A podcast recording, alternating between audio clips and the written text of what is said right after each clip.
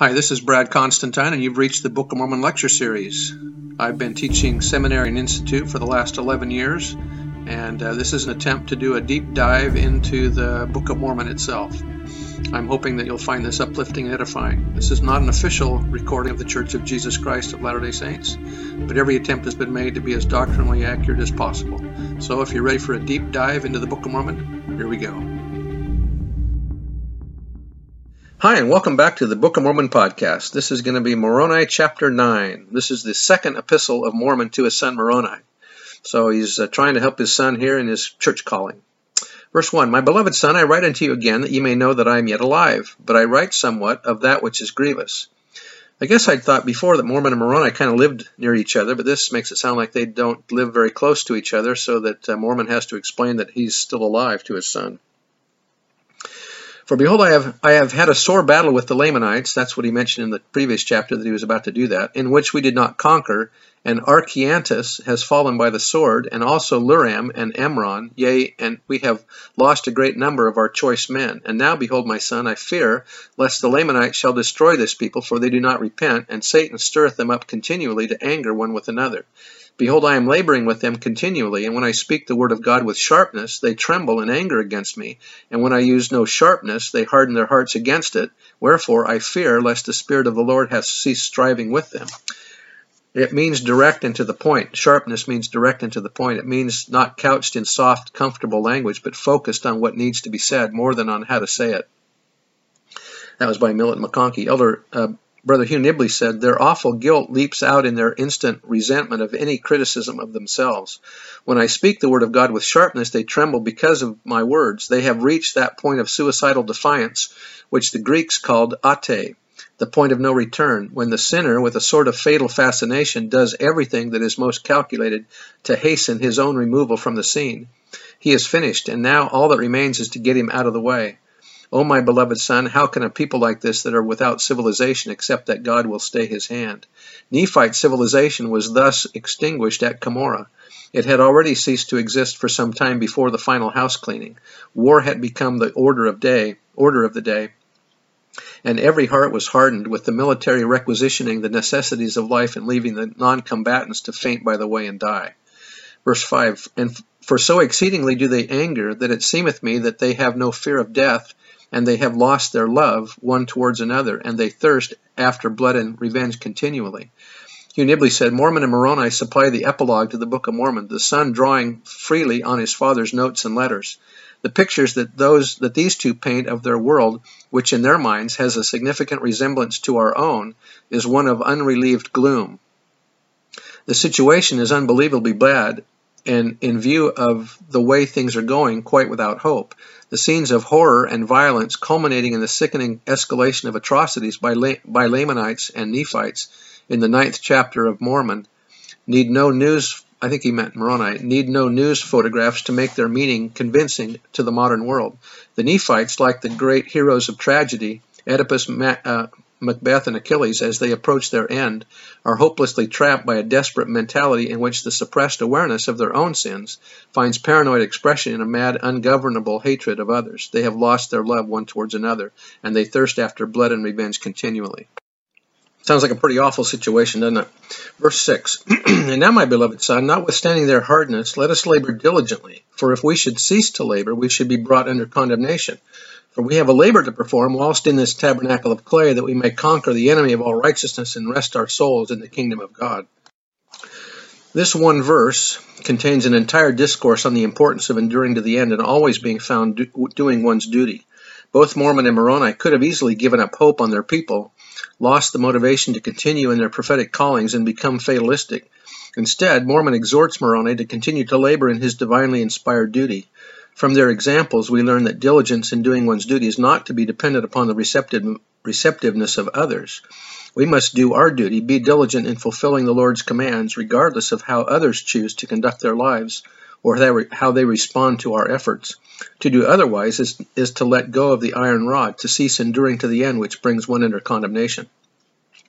That was by Millet McConkie. Hugh Nibley said, In this crucible of wickedness, the true greatness of Mormon shines like a star as he calls his son to action, telling him that no matter how bad things are, we must never stop trying to do what we can to improve matters. For if we should cease to labor, we should be brought under condemnation, for we have a labor to perform whilst in this tabernacle of clay. In this spirit, Mormon took over command of the army even when he knew that all was lost. For they looked upon me as though I could deliver them from their afflictions, but behold, I was without hope. His is the predicament of the true tragic hero. Verse 7 And now I write somewhat concerning the sufferings of this people, for according to the knowledge which I have received from Amoron, behold, the Lamanites have many prisoners which they took from the tower of Sherrizah, and there were men, women, and children, and the husbands and fathers of those women and children they have slain. And they feed the women upon the flesh of their husbands, and the children upon the flesh of their fathers, and no water save a little do they give them. And notwithstanding this great abomination of the Lamanites, it doth not exceed that of the people in Moriantum. For behold, many of the daughters of the Lamanites have they taken prisoner, and after depriving them of that which was most dear and precious above, above all things, which is chastity and virtue, and after they had done this thing, they did murder them in a most cruel manner, torturing their bodies even unto death. And after they have done this, they, they devour their flesh like unto wild beasts, because of the hardness of their hearts, and they do it for a token of bravery.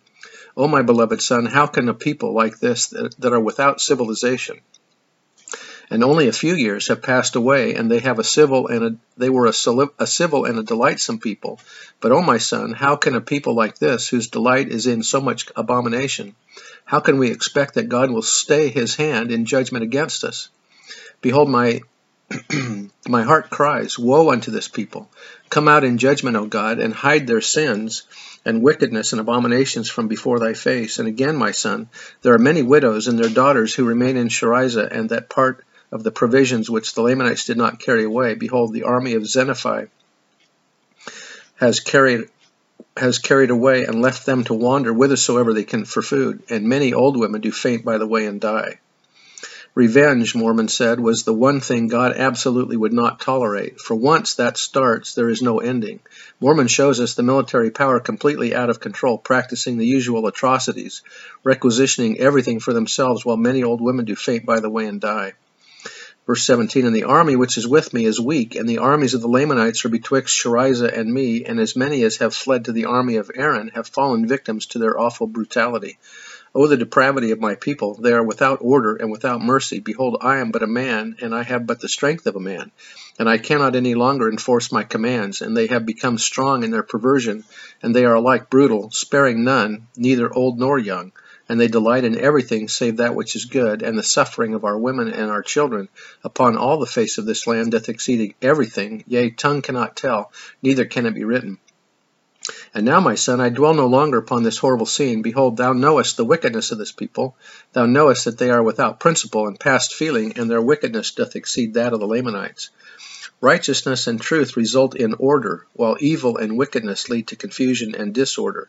In describing the depraved state of things at the close of the Nephite narrative, Mormon spoke of his people as without civilization, without principle, past feeling, and interestingly enough, without order and without mercy whereas faithfulness and adherence to the light of Christ and to moral, con- moral codes and standards bring forth peace and decency and enhanced organization among all the sons and daughters of God. Indifference towards or defiance of divine law, of divine law, bring forth chaos and division. Nephi explained that the Spirit of the Lord will not always strive with man, and when the Spirit ceaseth to strive with man, then cometh speedy destruction. Those who no longer enjoy the influence of the Spirit are without Christ and God in the world, and they are driven about as chaff before the wind. When the Spirit ceases to strive with men and women, Satan has full power over the hearts of the people, and they are given up unto the hardness of their hearts and the blindness of their minds. The Holy Spirit is an organizing principle, and the nearer we approach our Heavenly Father, the greater will be our grasp of reality, our ability to see things as they really are, and to value our true relationship to man and God. That was by Millet McConkie.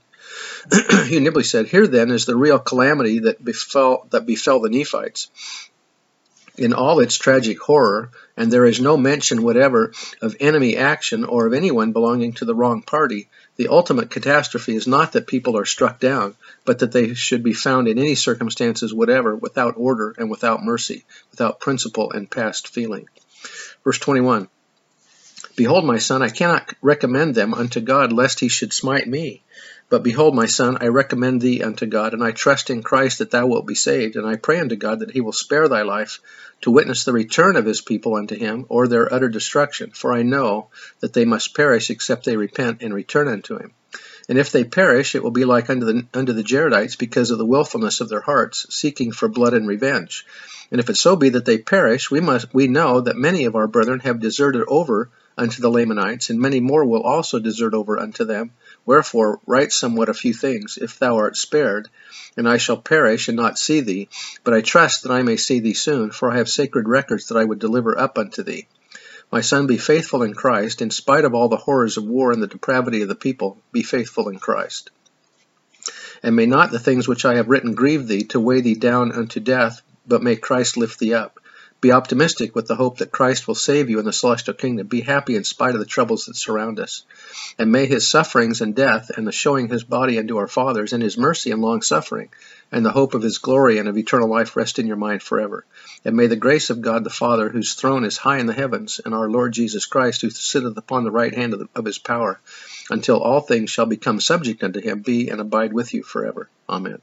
I bear testimony that these things are true and say this in the name of Jesus Christ. Amen. See you next time.